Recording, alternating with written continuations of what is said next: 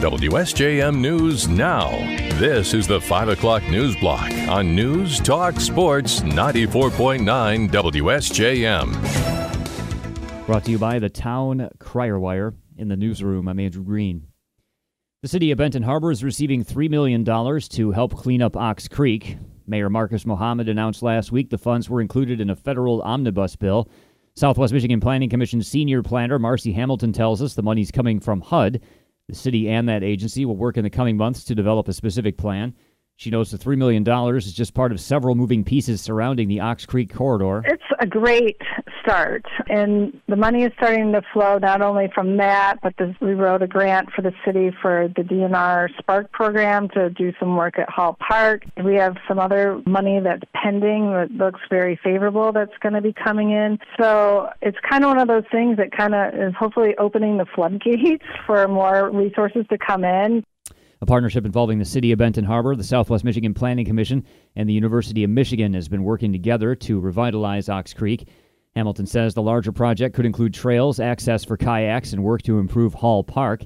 The city recently got word it's been approved for one million dollars to upgrade Hall Park. Mayor Muhammad said fixing up that park goes hand in hand with the Ox Creek cleanup because they're right next to each other. It started out as a routine traffic stop. It turned into the largest fentanyl seizure from a traffic stop in state history. It happened on Tuesday morning on I ninety-four near Pawpaw Township. W S J M's Ken Lundberg has more. Michigan State Police pulled a vehicle over on I ninety-four near mile marker fifty-five outside of Pawpaw for improper lane use and a cracked windshield. When police looked inside the car, they suspected criminal activity. After searching the vehicle, police found four kilos of fentanyl. Michigan State Police spokesperson Lieutenant Dwayne Robinson. It disrupted the distribution of around three million fentanyl-laced pills with a total street value of nine million dollars. The driver, a twenty-five-year-old man from California, was arrested and taken to Van Buren County Jail for possession with intent to deliver more than one thousand grams of fentanyl. Robinson says this was a big arrest. This is the largest seizure of fentanyl in a traffic stop in state history. Michigan State Police says fentanyl is the deadliest drug threat facing the country today. It's a highly addictive opioid that is fifty times more potent than heroin. Police say this shipment was headed to Detroit, and the investigation will continue. Ken Lundberg, W S J M News. The Michigan League for Public Policy is calling the expansion of the state's earned income tax credit a huge win for struggling families. Governor Gretchen Whitmer this week signed legislation that repealed the state's pension tax and increased the state's E I T C match from six percent of the federal E I T C to thirty percent. Michigan League for Public Policy Fiscal Policy Director Rachel Richards says the move will mean another seven hundred fifty dollars on average for families struggling to make ends meet due to low wages. Right now, families that are filing for their income taxes, both federal and state, if they qualify, they'll receive their federal E I T C as part of their federal income tax refund. And right now, they're filing for their current six percent E I T C at the state level, and they'll be receiving it as part of their state income tax return. The federal E I T C was signed into law by President Gerald Ford. The Michigan E I T C was signed into law by Governor Jennifer Granholm with a plan for it to grow to twenty percent of the federal credit. That was later reduced to six percent. Richard says around seven hundred thousand families in the state qualify for the credit, and they'll now have extra help to pay for daily needs or major expenses with the money often spent in their own communities. The Southwest Michigan Regional Chamber is voicing its opposition to efforts in Lansing to reinstate Michigan's prevailing wage law and do away with its right-to-work law. Chamber President Arthur Havlicek tells us the right-to-work law prevents workers from having to pay union dues as a condition of their employment. He says when the state passed right-to-work in twenty thirteen, it put Mich- Southwest Michigan in a better position to compete with locations to the south. We have a unique perspective in Berrien County, uh, given our proximity to Indiana, which is itself a right-to-work state. And essentially because business investment amounts to a competition on a global scale, when our neighboring communities have an advantage that we don't, we can see it pretty clearly where that investment ends up choosing to go. Havlicek says right-to-work keeps costs down for some employers. Also, he says reinstating the prevailing wage law repealed in twenty eighteen caused construction costs to be higher. The prevailing wage law required that workers on a publicly funded construction project be paid union-level wages. Havlicek says schools in particular have expressed concerns about bringing that law back as they plan capital projects. Market Van Buren Director Zach Morris says the group is hopeful but not expecting that Holtec International will receive a federal loan to restart the Palisades nuclear power plant. It's been our largest taxpayer in Van Buren County. It's one of our leading employers. They pay a high wage. And having them back into the mix potentially is very exciting because we have a lot of other things that have been really paying off for us. That's in our growth strategy here in terms of our economy. But adding that plant in is sort of like The, the, that extra present on your birthday you weren't counting on, but you got. Holtec International applied for a loan to the U S Department of Energy after getting word it was turned down for a grant for Palisades. Governor Gretchen Whitmer is in favor of restarting the plant, as is State Senator Eric Nesbitt. Holtec bought the plant from Entergy with the goal of decommissioning it, but decided instead to try to get it refired. State Representative Pauline Wenzel is hailing the news there will be an income tax cut in Michigan. On Tuesday, she took to social media to announce the state income tax will be cut from four point two five percent to four point zero five percent.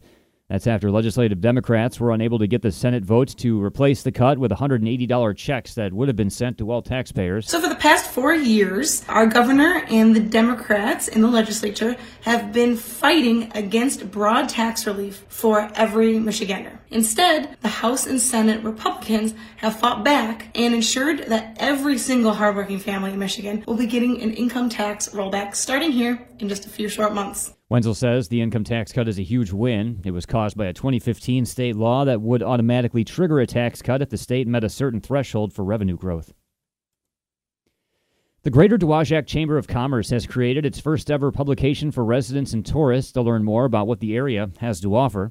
A pet project of membership coordinator Eileen Krause, the guide is called Destination Dowagiac and includes a detailed map with things to do from Casopolis to Vandalia up to Sister Lakes, as well as a guide to local parks, restaurants, shops, art, upcoming events, and tidbits of the area's history. It's just got this sort of old-fashioned, small-town feeling that people often talk about we don't enjoy anymore in this country, and we do, and they're all over, and Dowagiac's one of them, one of those small towns where people still know their neighbors. And I just want to highlight that. I want to spotlight that and, and point these things out to people who might just sort of take them for granted, just how lucky we are and how fortunate we are to live in such a neat community. You can look for physical copies of Destination Dowagiac around town and highway rest stops and other locations starting later this month. To find out more why Krause wants to spotlight the community, you can look for our story at W S J M dot com. W S J M News Now continues with your Bloomberg Report.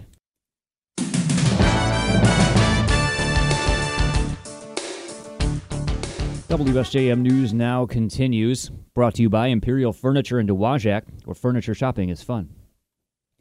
President Biden will release his budget tomorrow in Philadelphia. The White House press secretary called it a part of the president's plan to ensure American financial success. More from A B C's Karen Travers. The White House says President Biden's budget proposal will slash the federal deficit even more than expected. Press Secretary Karine Jean-Pierre telling reporters it will cut the deficit by nearly three trillion dollars over the next decade, saying that's a nearly six trillion dollars difference between his plan and what House Republicans have put forward in their agenda. We are trying to counter and really be fiscally responsible in what we're seeing on the other side. Karen Travers, A B C News, the White House. The defamation lawsuit against Fox News by a voting machine company is revealing some bluntly negative behind-the-scenes Fox attitudes toward Donald Trump. One text message from Fox primetime host Tucker Carlson says outright, quote, "I hate him passionately." Carlson also says in what he believed was a private conversation on January fourth of twenty twenty-one that, quote, "there really isn't an upside to Trump."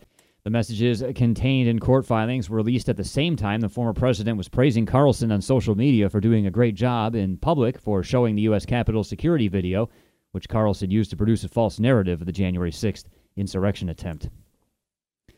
After several near misses on the ground and concerning close calls in the air, the Senate called in the F A A acting administrator today to raise concerns and questions. A B C's Justin Finch has more. Acting F A A Administrator Billy Nolen testifying Wednesday before the Senate Commerce, Science, and Transportation Committee. The F A A understands and embraces the importance of continuously raising the bar on aviation safety. Senator Ted Cruz voicing concern about several near misses on U S runways, including one involving two planes at Boston's Logan Airport last week. I fly multiple times a week.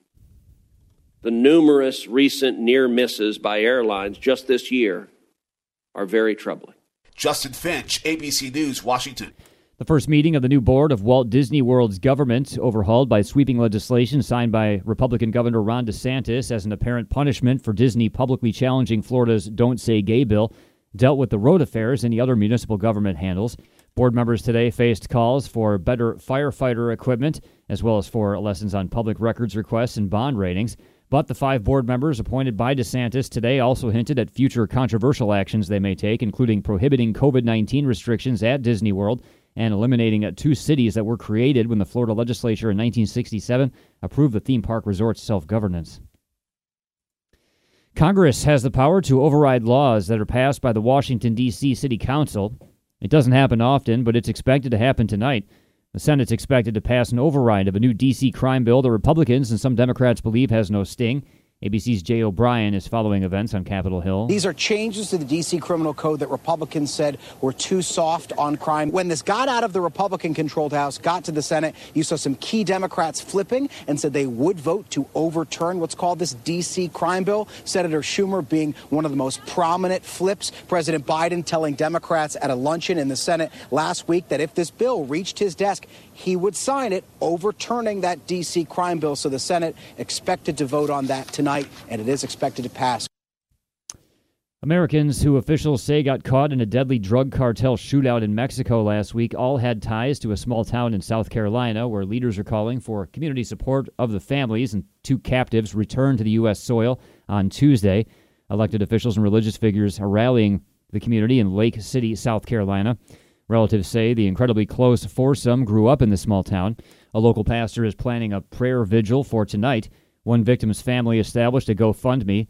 The mayor says that Lake City will get through, quote, this tragic incident together. And California is bracing for another series of storms coming off the Pacific, arriving on Thursday and Friday. A B C's Alex Stone has more. In this incredible year of nearly nonstop rain and snow in California, four Northern California ski resorts have received over six hundred inches of snow this season. And now another atmospheric river is coming in, this one warmer. That's not good because it will cause snow to melt and possible flooding. The weather forecast from K G O T V's Drew Tuma. We're still tracking heavy rain, and that's why we have a flood watch in effect. Flood warnings are going up in places like Yosemite National Park, which is closed because of snow, but it could see flooding as rain falls and snow melts. Alex Stone, A B C News. W S J M News Now continues with your weather forecast.